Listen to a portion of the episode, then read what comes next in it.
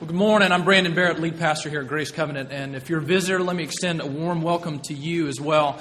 In fact, um, let me uh, reiterate Camper's announcement that blue sheet you'll find in your bulletin. If you're a newcomer to Grace in the last few months, maybe even today, come to our house for dessert on Friday. We'd, we'd love for you to come. It'd be a good chance to get to know others that are new as well as some other folks in the church. So, would would really encourage you to think about that. Now, you come on a morning when we are beginning a new sermon series, and we're going to be looking at the book of James. We're going to be doing this from now until probably sometime mid May with a brief break for, uh, uh, for Palm Sunday and for Easter. But we jump in today. So if you'd like to turn to the book of James, if you're using one of our Pew Bibles, you'll find that on page 1011. Let me pray for us, and then we're going to read the first verse of the book of James. Let's pray. Father, we come to you this morning very much in need of your word. Would you speak to us even today and over the course of this series uh, through this book of James? Would you open it up to us that we might see your goodness to us in Jesus and that we might better grasp what it means to live faithful lives of obedience and holiness out of response for your great love? So, would you begin that good work in us even this morning? We look to you in the name of Jesus. Amen. James chapter 1, verse 1. James, a servant of God and of the Lord Jesus Christ, to the 12 tribes in the dispersion, greetings. Read the first verse this morning to start us as we look at the book of James, but actually, towards the end of this, we're going to read straight through the book of James, and, and we're going to get it all in one shot, just as the original audiences would uh, as they heard James. But first, what I want to do this morning is simply kind of set us up for this series that we're going to be looking at over the next number of weeks. So we're going to give a little bit of background information, and then we're going to talk for, about James's concerns for us as followers of Jesus in this world. And then, as I said, we're, going to, we're just going to hear James. We're going to read it straight through. So first, let's, uh, let me give you a little information on the background of James. Now this, unlike most sermons, this, this is a part that sounds a little lectury. So, you know, sit, sit back, settle in, remember your college days, and let me tell you a few things about James. Uh, first, who wrote it? Okay, that on the surface sounds like an, a fairly obvious question, right?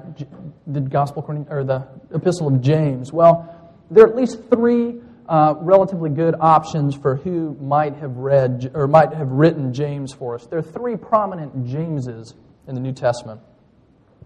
Uh, I'm going to give you two wrong answers and one right answer as to who we think actually wrote this book. The first one, uh, James the Apostle, one of the 12 disciples, the brother of John. If you, uh, you pick up the New Testament, go to one of the Gospels or also in Acts, and you, you read the, the list of the original 12 disciples, one of those who gets listed is James, the brother of John. Uh, if you know something about the Gospels, you know that Jesus spent most of his time with these 12 people, but even from those 12 people, there were three that he spent most of his time with that were with him uh, in some, um, some of the most remarkable parts of his ministry, and these were uh, James uh, and Peter and John. That's the James that is one possibility. He was martyred by uh, Herod, King Herod, in uh, AD 42. You can read about that in Acts chapter 12, verse 2.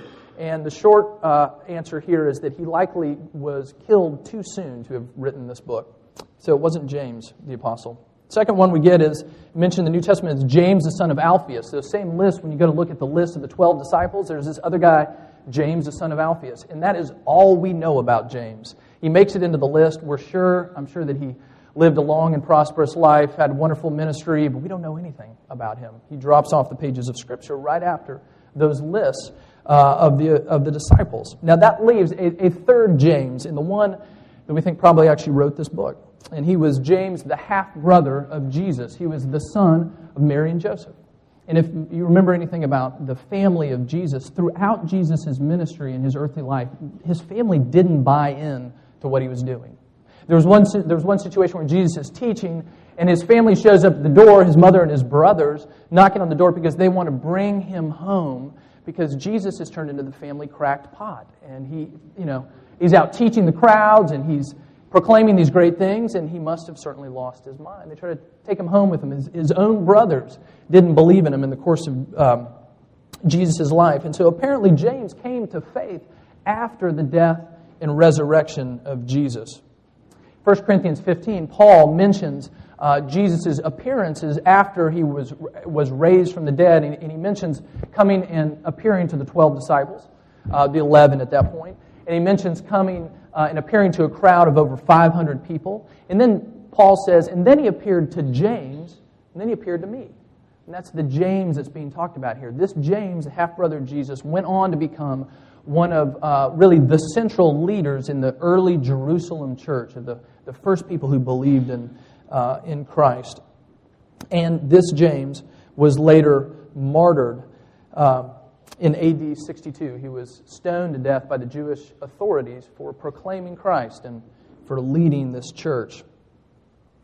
And we think that he is the James who wrote this letter. And given that he was killed in AD 62. We think it was likely written before that. Uh, likely written in the mid 40s. Now, uh, here, here's why all this background information is important. Because one of the things that we're going to read, and we're going to talk about it over these next number of weeks, and you'll hear it today, is that James says some incredibly strong things about the importance of our works, of the importance of the things that we do as followers of Jesus. Now, some have looked at this letter and said, well, if you go over to flip over to Paul, you hear Paul saying things like this We are justified by faith alone through the work of Jesus, his death and resurrection for us, by faith alone. And then you get to Paul, or excuse me, you get to James, and James says things like, We're not justified just by our faith, we're justified by what we do. So many scholars uh, and others have, looked at this and said there must be some sort of irreconcilable contradiction here. Now, as we're going to see, I, th- I think these are not contradictory statements, but but read in light of each other, they're actually addressing, Paul and James were addressing different concerns, and they actually fit together very well. But one of the reasons I point out even the dating and who wrote it was because as this is written in the early 40s, James, out of concern for his congregation, his scattered congregation, he writes to them, and he says, uh, and he's addressing this teaching of Paul that has gone out, that has been twisted by some. Because apparently there were those who took what Paul said, well, we're justified by faith alone, and they took that to say, well, then it doesn't matter what we do. It doesn't matter how we live our lives because we're justified by faith. And if you know Paul well enough, you know that's uh, very clearly a twisting of what he said and one that he attacks himself in the book of Romans. But apparently, James is coming across followers of, of Paul who have taken that message and twisted it. And it seems from the reading of James, it seems like he has not actually met Paul yet. He will, Acts chapter 15 talks about this great council that meets in Jerusalem to settle some of the questions of the early church as the gospel goes out not only to Jews, but also to people of a non Jewish background, to Gentiles. And they have to wrestle with all the questions that come up of now people of mixed ethnicity following the same Lord. And James doesn't mention much of that, so it leads scholars to believe that it must have been written early when he's heard of Paul's teaching and the twisting of it, but he hasn't really had those sit down, face to face conversations with Paul yet. So he brings up these incredibly important concerns about what does it mean for us to follow Jesus and live lives in response to that. Okay, now who is he writing to? Verse 1 mentions uh, to the 12 tribes in the dispersion or the diaspora. This is a term that comes from the Old Testament when, even in the Old Testament, God's people are invaded first by Assyria and then by Babylon, and they are sent to live in the far corners of the world. They're sent out, they're dispersed from the land of Israel. And James is now writing about a similar second dispersion because all these people have come to faith in Jerusalem. And then, not long into the life of the early church, in Acts chapter 7, uh, Stephen, uh, one of the followers and leaders of Jesus' people, is uh, martyred. He's stoned to death by the religious authorities. And it says in chapter 8, verse 1, that right after that, this incredible uh, persecution broke out in Jerusalem against the new Jewish Christians, and they are scattered all over the place. So here we have James, their pastor, who stayed in Jerusalem, writing to his scattered people, writing to encourage them, writing to exhort them, writing to speak to them about a life of following Jesus in the midst of very hard circumstances. Okay, so what does that mean what does that mean for us? Okay, how is this going to apply for us? Well, it takes us right to the heart of the book of James. James has concern for us as followers of Jesus living in our world, in this world, at this time. Because James knows how we work, he knows what we struggle with. And he wants us to know that a life lived out in faith and obedience and love to God is one that's meant to play out in true holiness, in true obedience, in true change of life. That's what he wants us to know, and he's going to walk us through a life that reflects that. Now, if you look in your bulletin, I think in there we have printed the, the title for this series that we're going to use here for the book of James. And it's called Faith Works. Now, there are two good and, and life giving uh, Christian ways to read that title. Uh, and there are also two utterly pagan ways to read that that will spiritually kill you. Okay, so it's really important that we read it correctly. Uh, first, a couple ways to read that title and, and have it really kill you. A couple ways to read James and have James kill you. Uh, maybe like me, you grew up in a place where fireworks were both legal and enjoyed. Uh, my part of Tennessee, they were. And so every 4th of July, my family would stock up on fireworks. And I was a particular fan of the Roman candle. Maybe you remember the Roman candle. A uh, little stick, you light one in, and it shoots these balls of fire up into the sky, and they light up, and they're beautiful. You hold them like this. Well, the year that I held it like this uh, was the year that it shot one of these beautiful balls of flame into the sky, and then the other seven little Roman candle balls all ignited at once and shot into my stomach and burned a hole in my shirt. Children, beware of fireworks.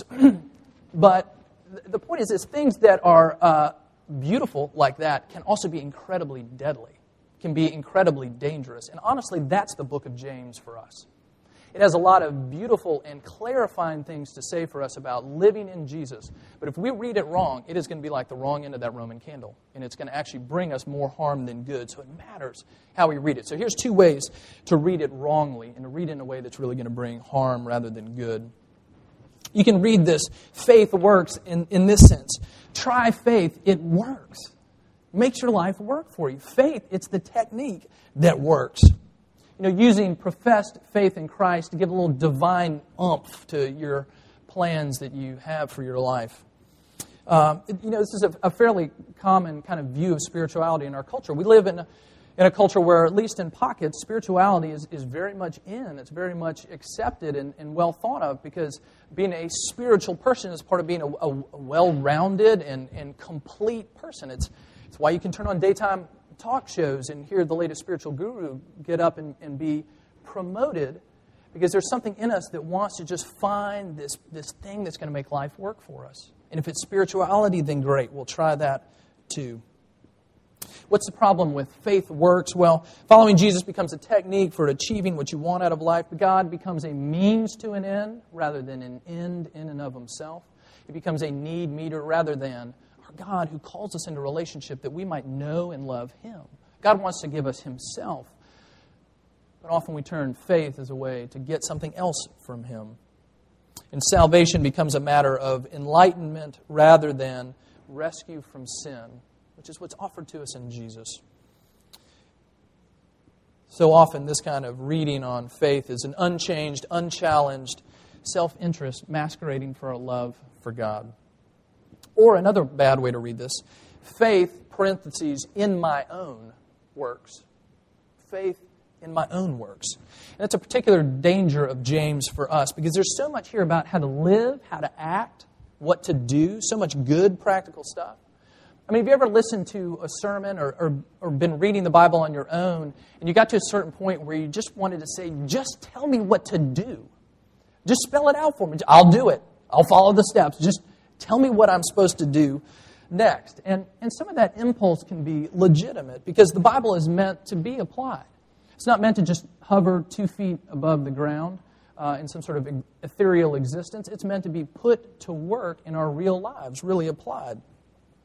But that can also mean, you know, that impulse of just tell me what to do can mean just give me some clear, simple steps of what to do so that I can know that I've got my bases covered, so that I can know that God loves me, so I can get my spouse to meet my needs, so I can get my kids to earn better grades, to stop making so much noise in the house, to pick up their clothes, to love Jesus, to be good Christians, to be good citizens, to get a full scholarship to college.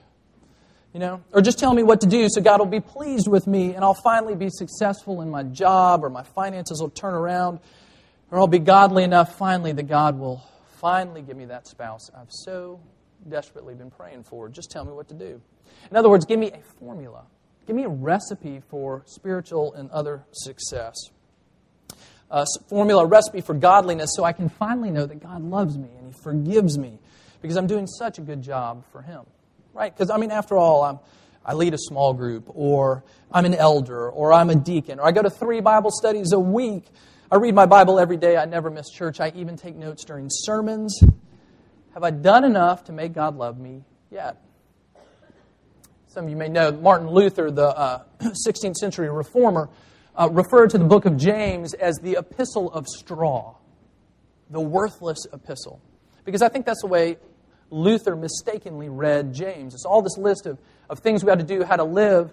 But for Luther, he read James and he said, I don't see enough in here of James really pushing us to the finished work of Christ, of pointing us to Jesus. Now, uh, James is in the canon of Scripture, uh, and contrary to Luther, many, many people throughout the course of history of the church, and maybe you as well, have read James and found great benefit in it.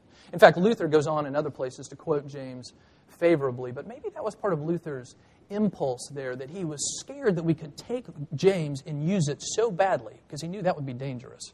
Here's this list of things to do. If we can just do it, God will accept us. Okay, those are two bad ways to take it. There are also two good, life giving Christian ways of taking this title, Faith Works, and two good Christian ways of taking the book of James. First would be faith works, as in a verb. Faith goes to work. Faith expresses itself in work. Faith drives us to good and right work. Or faith dash work. Okay? You know, works that spring from faith. Works that we do, ways that we live that are born out of a life of faith that wholly puts its trust in God and in Jesus' goodness to us. Those are both good ways to take this because that's the concern of James. That God comes in and He changes our lives, He brings us to Jesus, and now He calls us to this life of beautiful and holy obedience that we might radiate God's presence and character and love to the world around us. James really thinks the gospel means to come and do something in us. Now, listen to some of James's concerns in his letter. So we're gonna, I'm going to run through these, and then we're, we're going we're gonna read through James, and, and so we'll be listening for these. and these are the things that we're going to be talking about over the next number of weeks. Concerns that James brings up in his letter. First, he talks very strongly about being the importance of being doers of the word and not just hearers of the word. Doers of the word, not just hearers. In other words, James is saying it is, it is incredibly important that you not be hypocrites that you not profess one thing without showing it in your life. One of the um, main criticisms leveled against Christ Church is that it's full of hypocrites. It preaches all these great things, and how much real change do we see? James says, don't be hypocrites. Speaks uh, at length about wealth and poverty. God cares about how we use our money and how we treat the poor and how we spend our money and how we use the resources that God has given us to bless others around us rather than simply consuming for ourselves.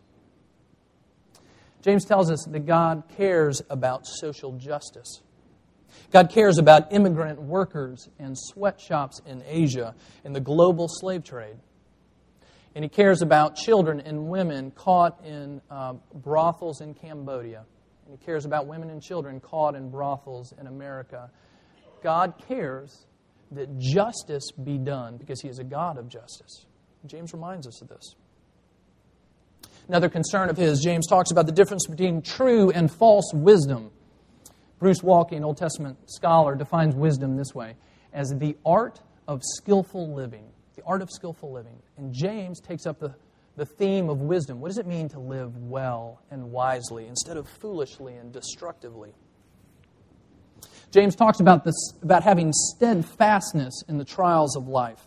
How can our lives have real resilience in the struggles and trials of life? What difference does Jesus make in our lives when we encounter any of the myriads of difficulties that come our way as we live lives in a fallen world? How can we become people who actually become stronger rather than weaker in trial? How can we become people marked by a deep and authentic joy that cannot be crushed by the world. James has something to tell us about this.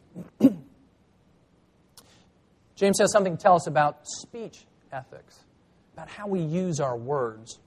He goes on to say, How is it that we can praise God And then in the same breath, we can turn around and gossip and slander and verbally abuse other people, people made in the image of God. How can that possibly be? He uses all kinds of vivid metaphors for our tongue. He talks about our tongue being a fire, a restless evil. He says it's difficult to tame. He says it sets the whole course of our lives on fire, and the tongue itself is set on fire by hell. Vivid images. Because James thinks that using our words well to bring blessing rather than destruction and curse is one of the deepest struggles that we have. He talks about anger and jealousy and coveting. Brothers, be quick to listen, slow to speak, slow to become angry. And he talks about prayer and he talks about healing. Are you sick? Are you struggling? He says, pray. Have the elders of the church pray over you. God can heal. James talks about this. Okay. Do you hear what he's saying? He's saying that he knows Christians struggle with this kind these kinds of sins. He knows that we're often caught in the grip of sin and that we are in constant need of confrontation and conviction and the truth being told to us. Constant need of reminders of the goodness of Jesus to us, his people. In other words, he thinks we need this letter. He thinks we have anger and jealousy at work in our lives.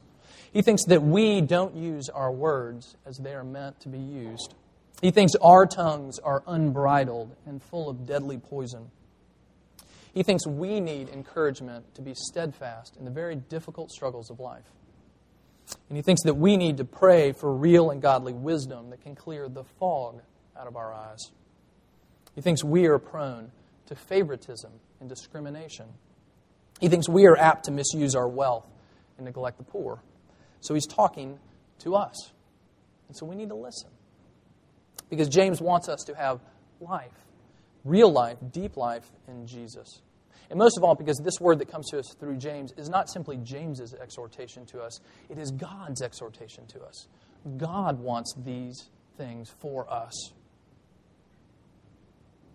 James's desire is that we would walk in deep relationship with Jesus, and so is God's, that we would have a holy, shining, humble, and beautiful life that gratefully and joyfully reflects the goodness of God. That's what He wants for us. So here's my question for you Are you willing to listen to James? Are you willing to listen to God over these coming weeks and coming months? Are you willing to let this letter speak to you? Willing to let it get under your skin? Willing to let it confront you? Willing to let it be addressed to you in particular and not first to your spouse, to your children, your neighbor, your coworker, the unbelieving world around us, addressed to you, addressed to me. Let it speak to us.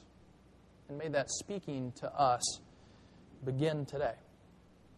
So we are now going to hear James speaking to us. So I'd like to ask those who are readers to come forward and have a seat back here and we're going to read straight through the book of James. Now, if it is of help to you to follow along and read, then by all means do so. But if it would be of help to you just to listen and to hear the words of James, and that's how the first audiences of James's letter would have heard it, then just listen and hear James speaking to us.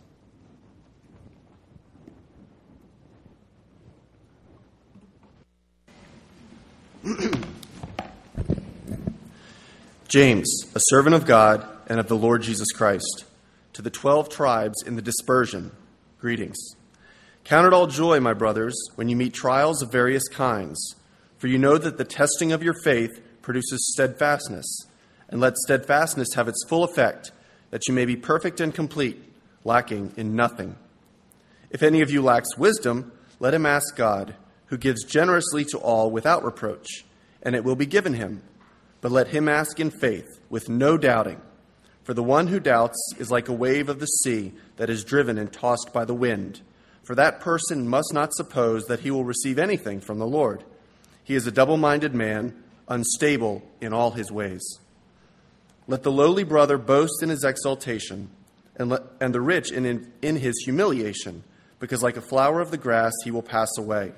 For the sun rises with its scorching heat and withers the grass its flower falls, and its beauty perishes. So also will the rich man fade away in the midst of his pursuits. Blessed is the man who remains steadfast under trial, for when he has stood the test, he will receive the crown of life, which God has promised to those who love him. Let no one say when he is tempted, I am being tempted by God. For God cannot be tempted with evil, and he himself tempts no one. But each person is tempted when he is lured and enticed by his own desire. Then desire, when it has conceived, gives birth to sin, and sin, when it is fully grown, brings forth death. Do not be deceived, my fellow brothers. Every good and every perfect gift is from above, coming down from the Father of lights, with whom there is no variation or shadow due to change. Of his own will he brought us forth by the word of truth, that we should be a kind of firstfruits of his creatures. Know this, my beloved brothers. Let every person be quick to hear, slow to speak, slow to anger.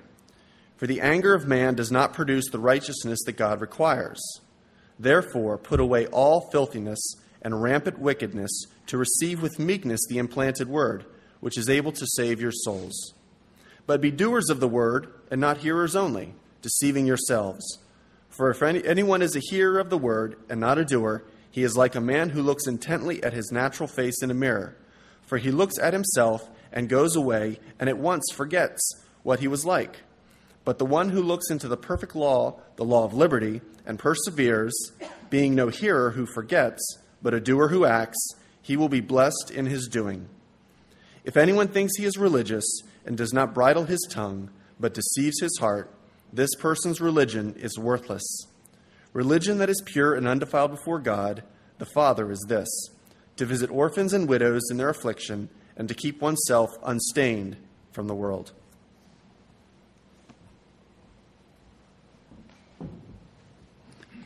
My brothers, show no partiality as you hold the faith in our Lord Jesus Christ, the Lord of glory. For if a man wearing a gold ring and fine clothing comes into your assembly, and a poor man in shabby clothing also comes in, and if you pay attention to the one who wears the fine clothing and say, You sit here in a good place, while you say to the poor man, You stand over there, or sit down at my feet, have you not then made distinctions among yourselves and become judges with evil thoughts? Listen, my beloved brothers, has not God chosen those who are poor in the world to be rich in faith and heirs of the kingdom which he has promised to those who love him? But you have dishonored the poor man. Are not the rich the ones who oppress you and the ones who drag you into court? Are they not the ones who blaspheme the honorable name by which you were called? If you really fulfill the royal law according to the scripture, you shall love your neighbor as yourself, you are doing well. But if you show partiality, you are committing sin and are convicted by the law as transgressors.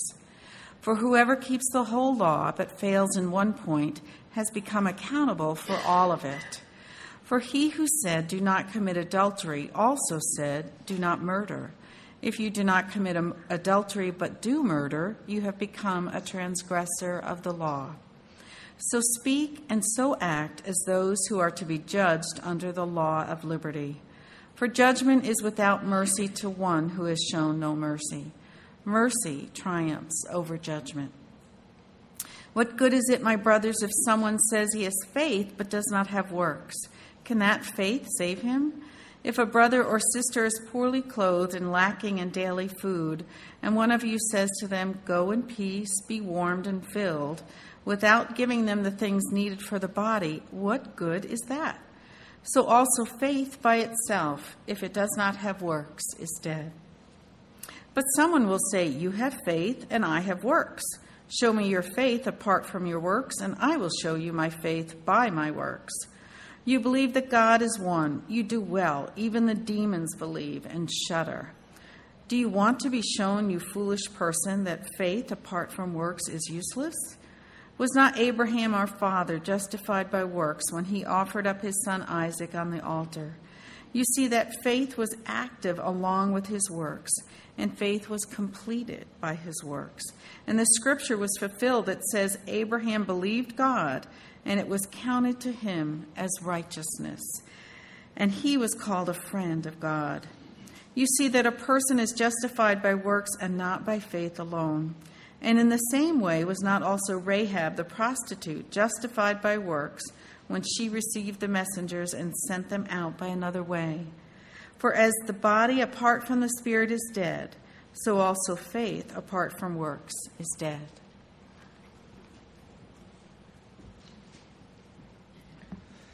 Not many of you should become teachers, my brothers, for you know that we who teach will be judged with greater strictness. For we all stumble in many ways, and if anyone does not stumble in what he says, he is a perfect man, able also to bridle his whole body. If we put bits into the mouths of horses so that they obey us, we guide their whole bodies as well. Look at the ships also, though they are so large and are driven by strong winds they are guided by a very small rudder wherever the will of the pilot directs. So also the tongue is a small member, yet it boasts of great things. How great a forest is set ablaze by such a small fire! And the tongue is a fire, a world of unrighteousness. The tongue is set among our members, staining the whole body, setting on fire the entire course of life, and set on fire by hell. For every kind of beast and bird, of reptile and sea creature can be tamed and has been tamed by mankind, but no human being can tame the tongue. It is a restless evil, full of deadly poison. With it we bless our Lord and Father, and with it we curse people who are made in the likeness of God. From the same mouth come blessing and cursing. My brothers, these things ought not to be so. Does a spring pour forth from the same opening both fresh and salt water? Can a fig tree, my brothers, bear olives, or a grapevine produce figs? Neither can a salt pond yield fresh water. Who is wise and understanding among you? By his good conduct, let him show his works in the meekness of wisdom. But if you have bitter jealousy and selfish ambition in your hearts, do not boast and be false to the truth.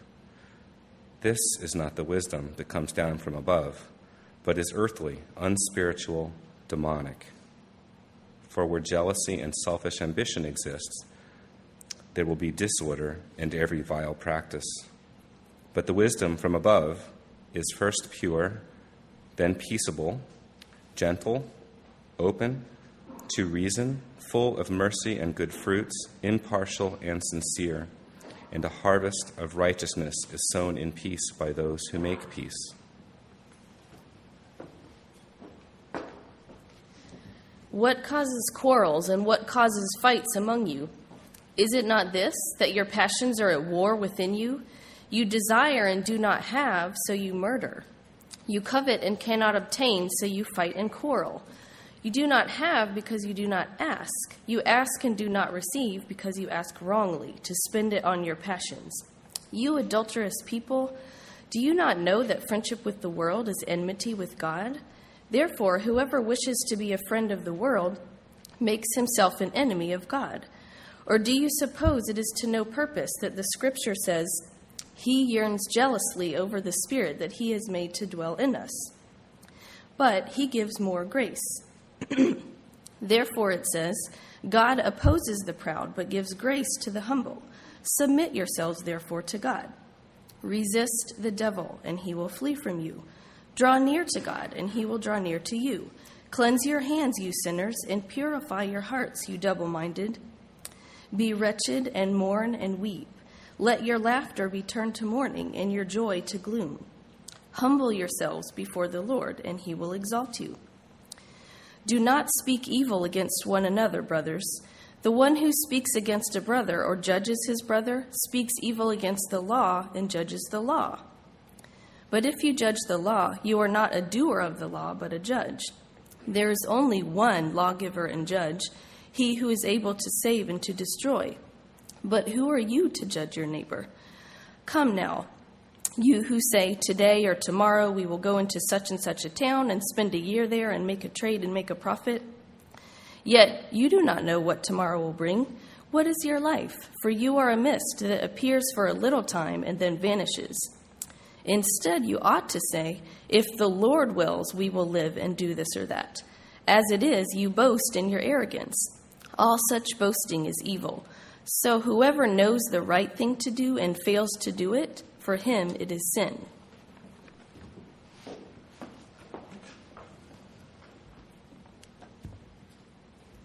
Come now, you reap, you rich, weep and howl for the miseries that are you are coming upon you. Your riches have rotted, and your garments are moth eaten. Your gold and silver have corroded, and their corrosion will be evidence against you, and will eat your flesh like fire. You have laid up treasure in the last days. Behold, the wages of the laborers who mowed your fields, which you kept back by fraud, are crying out against you. The cries of the harvesters have reached the ears of the Lord of hosts. You have lived on the earth in luxury and in self indulgence. You have fattened your hearts in a day of slaughter. You have condemned, you have murdered the righteous person. He does not resist you. Be patient, therefore, brothers, until the coming of the Lord. See how the farmer waits for the precious food of the earth, being patient about it until it receives the early and late rains. You also be patient. Establish your hearts, for the coming of the Lord is at hand. Do not grumble against one another, brothers, so that you may not be judged. Behold, the judge is standing at the door. As an example of suffering and patience, brothers, take the prophets who spoke in the name of the Lord. Behold, we consider those blessed who remain steadfast. You have heard of the steadfastness of Job, and you have seen the purpose of the Lord, how the Lord is compassionate and merciful. But above all, my brothers, do not swear either by heaven or earth or by any other oath, but let your yes be yes and your no be no, so that you may not fall under condemnation. Is anyone among you suffering? Let him pray. Is anyone cheerful? Let him sing praise. Is anyone among you sick? Let him call for the elders of the church and let them pray over him, anointing him with oil in the name of the Lord. And the prayer of the faith will save the one who is sick. The Lord will raise him up. And if he has committed sins, he will be forgiven.